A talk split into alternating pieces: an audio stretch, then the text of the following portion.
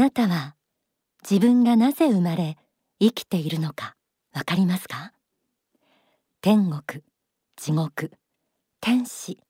悪魔といった目に見えない世界や存在についてバカバカしいと思いますか？宇宙の創生人類の創造地球文明の変遷と未来。ここに学校では教わらない大切なことが説かれています。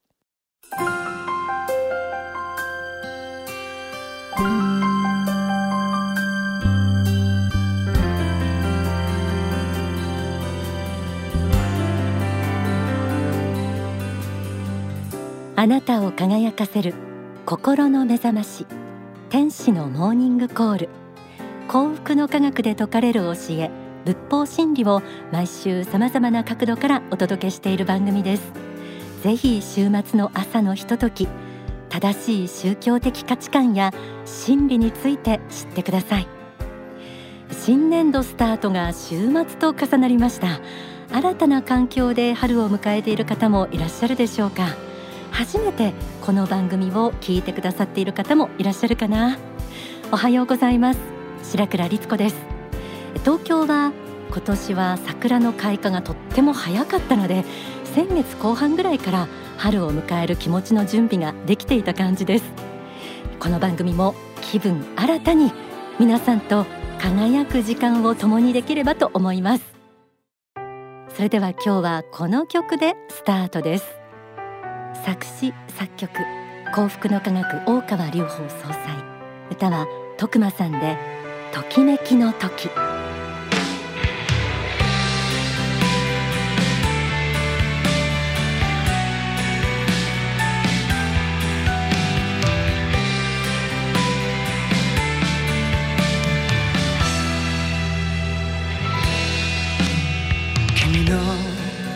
人生はそんなにつまらないかいバカバカしい世の中だと思っているかいこの世は何もかも面白くいかなくて腹が立って世間を飛び出したくなるかい時にはどこかに姿を隠してしまいたい今日の天使のモーニングコールは毎月恒例心の指針です。皆さんのポストに入っているかもしれない幸福の科学という月刊誌の関東言として書き下ろされた大川隆法総裁の言葉心の指針をご紹介しながら人生や社会について見つめていきます。2023年4月の心の指針。タイトルは老人をなめるな。渋谷の街を歩く人たちにこの詩編を読んでいただいて感想もお聞きしました。そちらにも注目です。全国36局とハワイの結んでエルカンターレ創造館からお届けする天使のモーニングコール。この番組は幸福の科学幸福の科学出版の提供でお送りします。天使のモーニングコール。今日は月刊幸福の科学2023年4月号に掲載されている大川隆法総裁書き下ろしの言葉心の指針。タイトルは老人をなめるなです。では早速朗読します。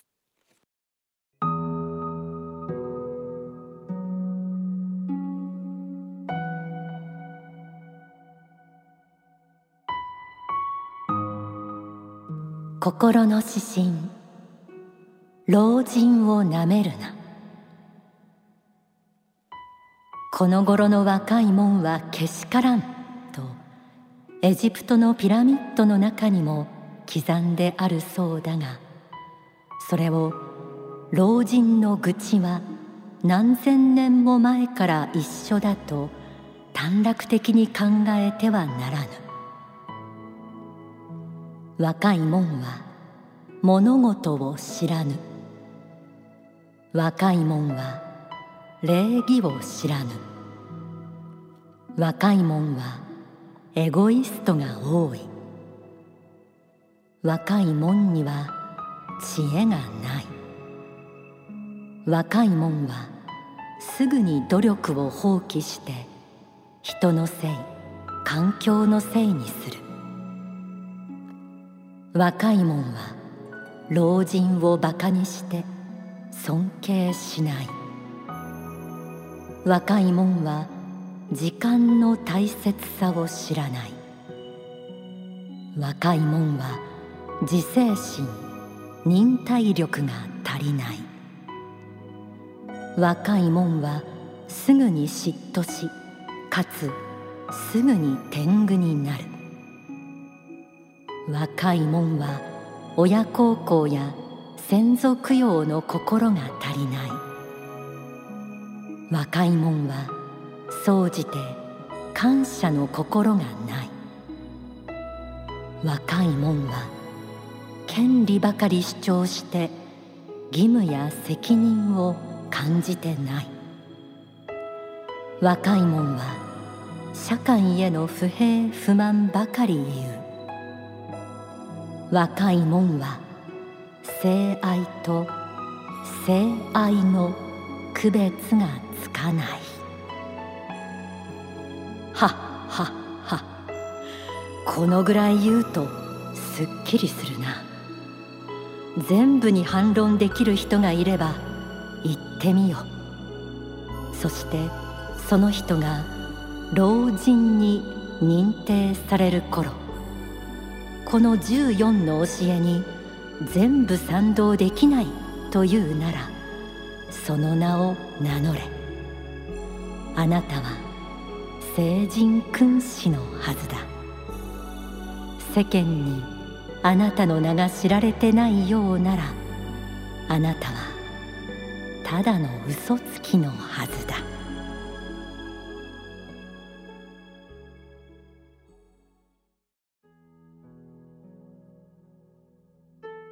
心の指針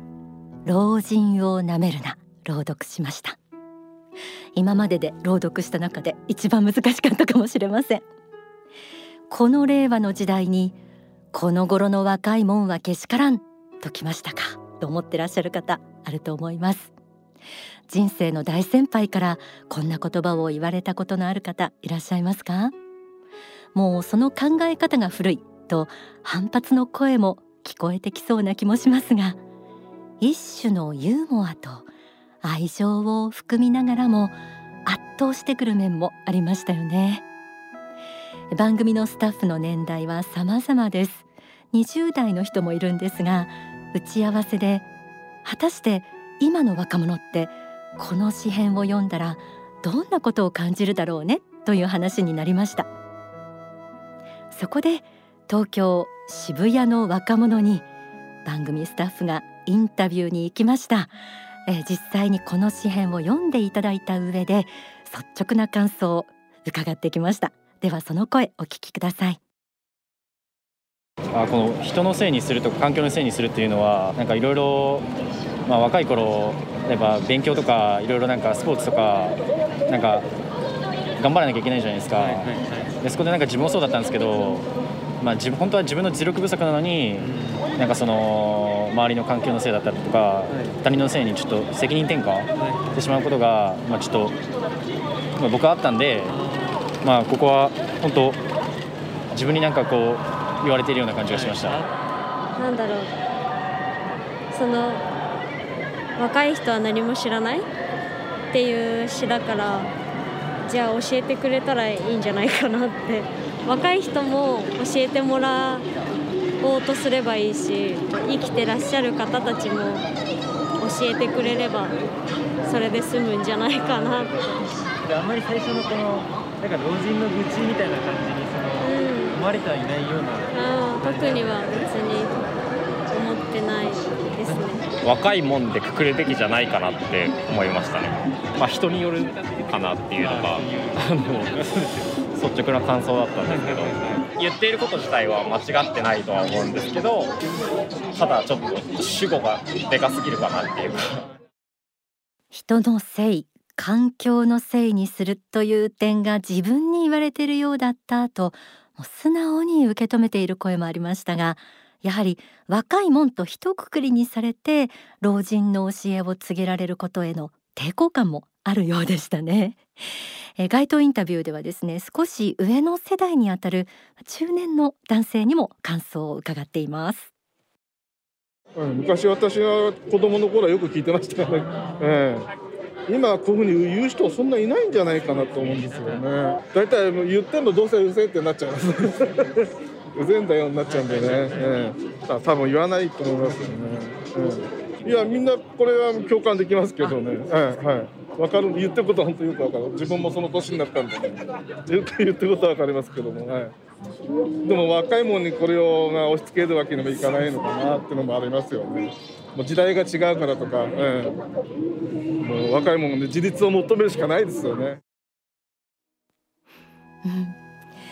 えー、先ほどの若い方々とはちょっと対照的で内容にはすごく納得されていたものの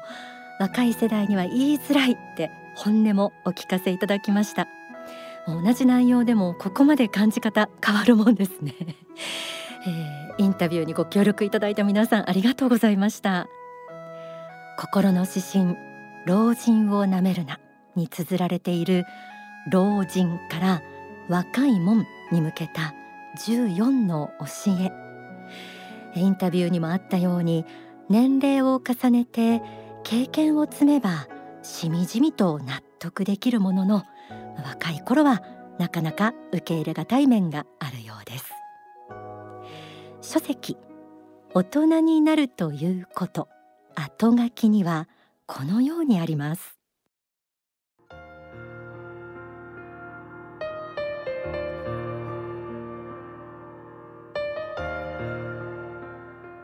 若い頃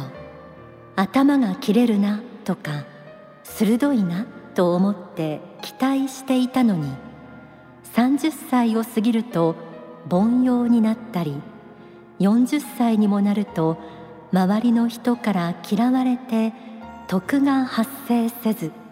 リーダーにもなれない人が目につくようになってきた。日々の経験の中から人間として大切なことを学び取っていく努力を軽視しているのではないか。また凡事徹底の中に見えてくる光がわからなくなっているのではなかろうか。失敗を認めないことが即成功なのではない。成功の中にも謙虚な努力の余地を認め失敗の中に明日の活路を見いだす人こそ年齢にかかわらず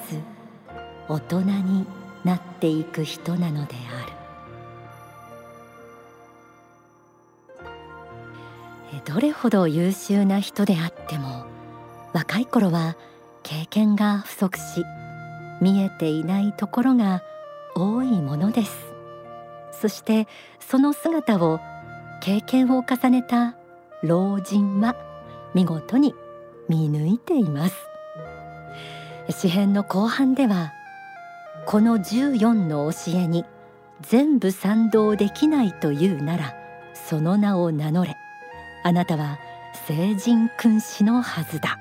ともありました。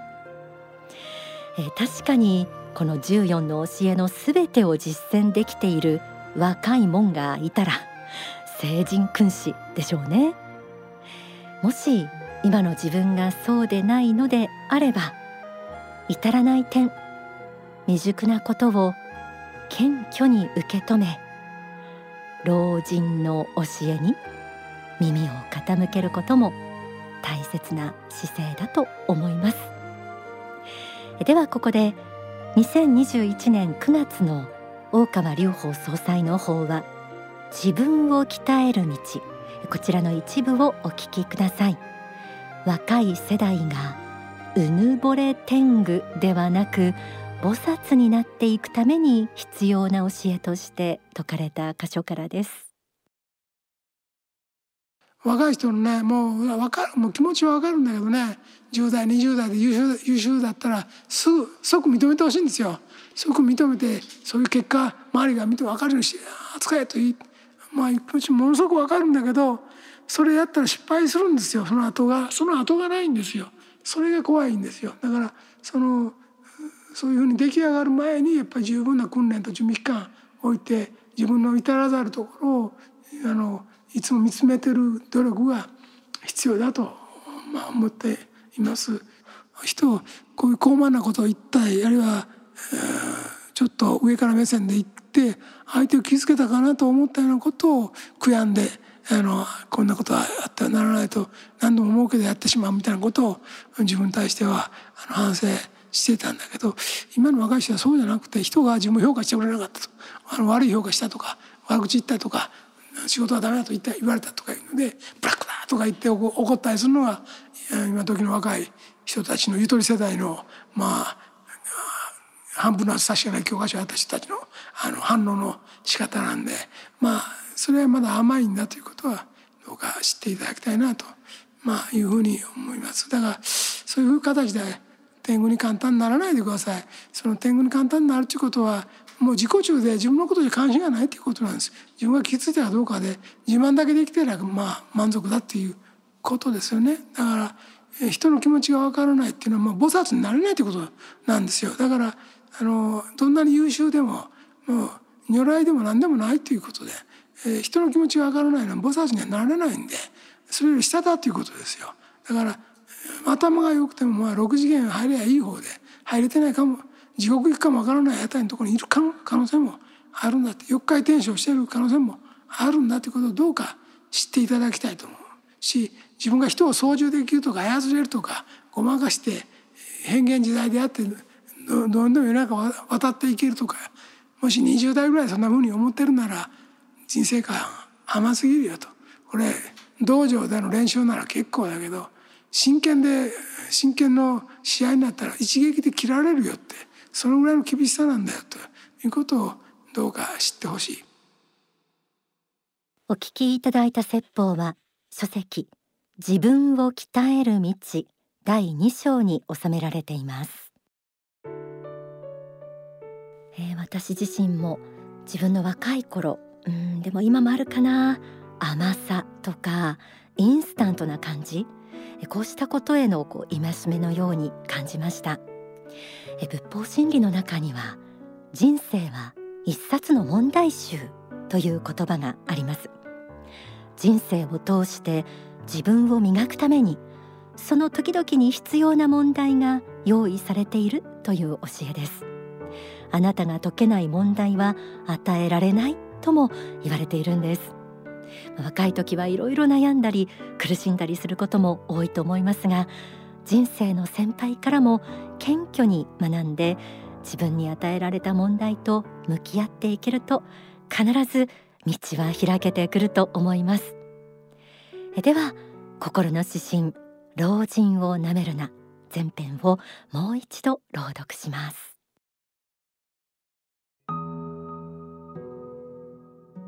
心の指針。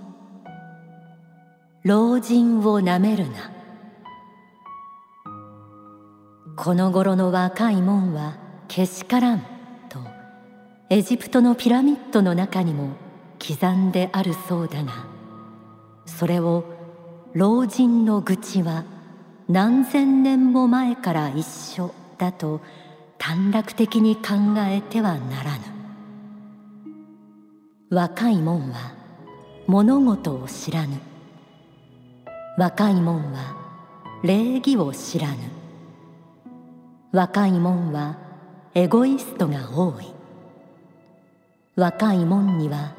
知恵がない。若いもんはすぐに努力を放棄して人のせい環境のせいにする。若いもんは老人をバカにして尊敬しない。若いもんは時間の大切さを知らない。若いもんは自制心忍耐力が足りない。若いもんはすぐに嫉妬しかつすぐに天狗になる。若い者は親孝行や先祖供養の心が足りない。若い者は総じて感謝の心がない。若い者は権利ばかり主張して義務や責任を感じてない。若い者は社会への不平不満ばかり言う。若い者は性愛と性愛の区別がつかない。はっはっはこのぐらい言うとすっきりするな。全部に反論できる人がいれば言ってみよ。そしてその人が老人に認定される頃。この14の教えに全部賛同できないというならその名を名乗れ。あなたは聖人君子のはずだ。世間にあなたの名が知られてないようならあなたはただの嘘つきのはずだ。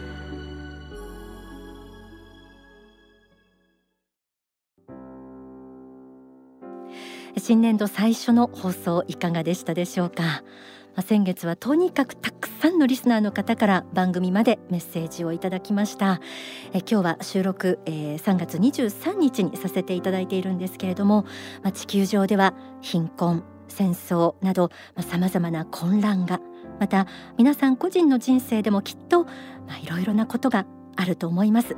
泣いたり笑ったりたくさんの経験をして魂が鍛えられているんじゃないかなと思います、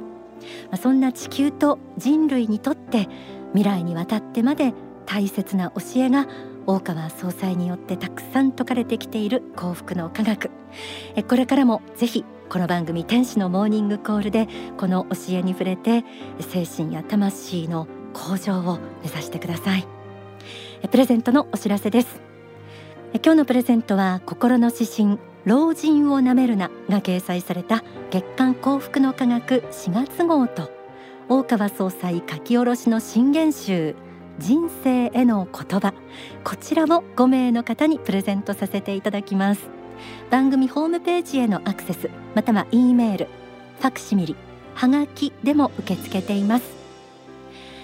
E メールアドレスはメッセージアットマーク天使ハイフンコールドットコム。Message アットマーク tenshi ハイフン call.com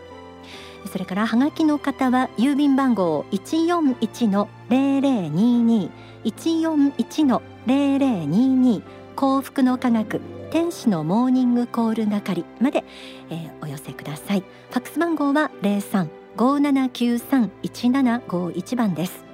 え住所、氏名、年齢、番組へのメッセージ、放送日お忘れなくご記入の上ご応募ください。それでは天使のモーニングコール今週はこの辺で。皆さん素敵な週末をお過ごしください。この番組は幸福の科学幸福の科学出版の提供でお送りしました。白倉律子でした。